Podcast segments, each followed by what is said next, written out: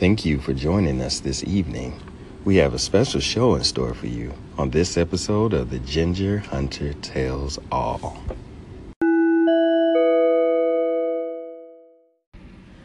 Good evening, and thank you for joining us on The Ginger Hunter Tells All. Where do I even begin? well, I started hunting gingers back in 03 when I spotted one atop a balcony in downtown Chicago. She was a majestic creature full of wonder and lust, and it was when I saw her I began my venture as a ginger hunter, simply to gain the truth about the species. Years later, I would begin my most intimate hunt for one of the most flamboyant gingers I had ever set eyes on. I call this ginger Exhibit M. This ginger in particular has caused me many a sleepless night in simply studying her every move, her likes, her dislikes, her sometimes odd behavior. Through this podcast, we will discuss some of those functions and the ins and outs of the study of the ginger. On part one of The Ginger Hunter Tells All, the Ginger Hunter will discuss the sleep patterns of Exhibit M.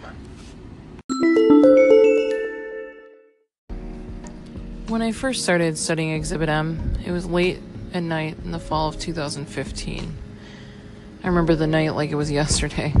Coffee in hand, frost on the windows, and the glow of a computer screen lighting the way.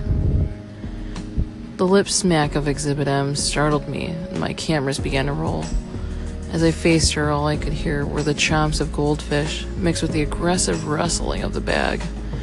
It was as if she hadn't had food in quite some time.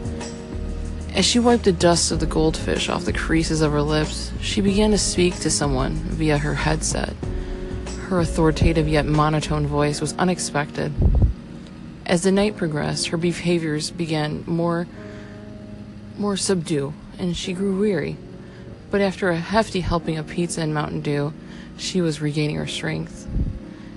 As the night grew on, she stated the time constantly.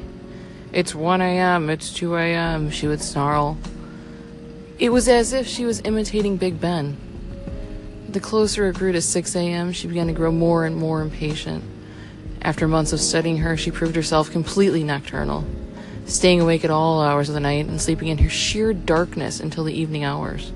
She is most active in the late, late hours of the night, and her body seemingly shuts down once the sun arises.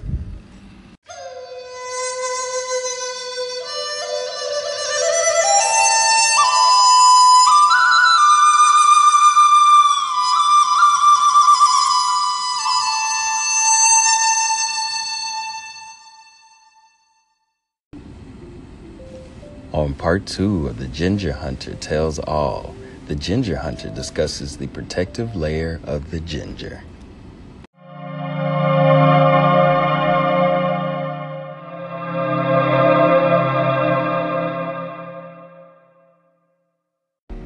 When I first laid eyes on the exhibit, I noticed one thing right away her sheer white porcelain skin tone.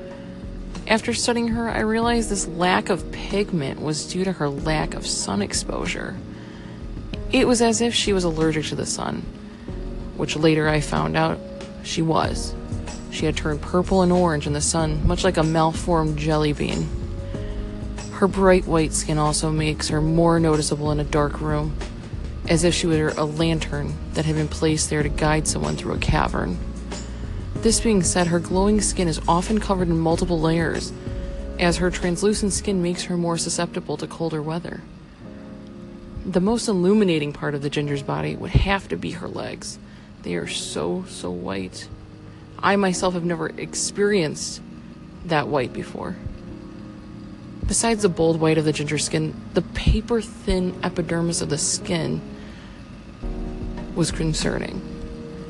It was as if a light touch or simply a breeze would destroy the ginger's protective covering.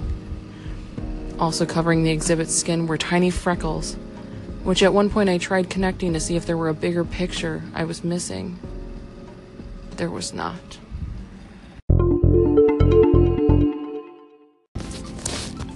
This has been Chocolate Thunder, and this concludes episode one of The Ginger Hunter Tells All. Thank you for joining us and tune in next time.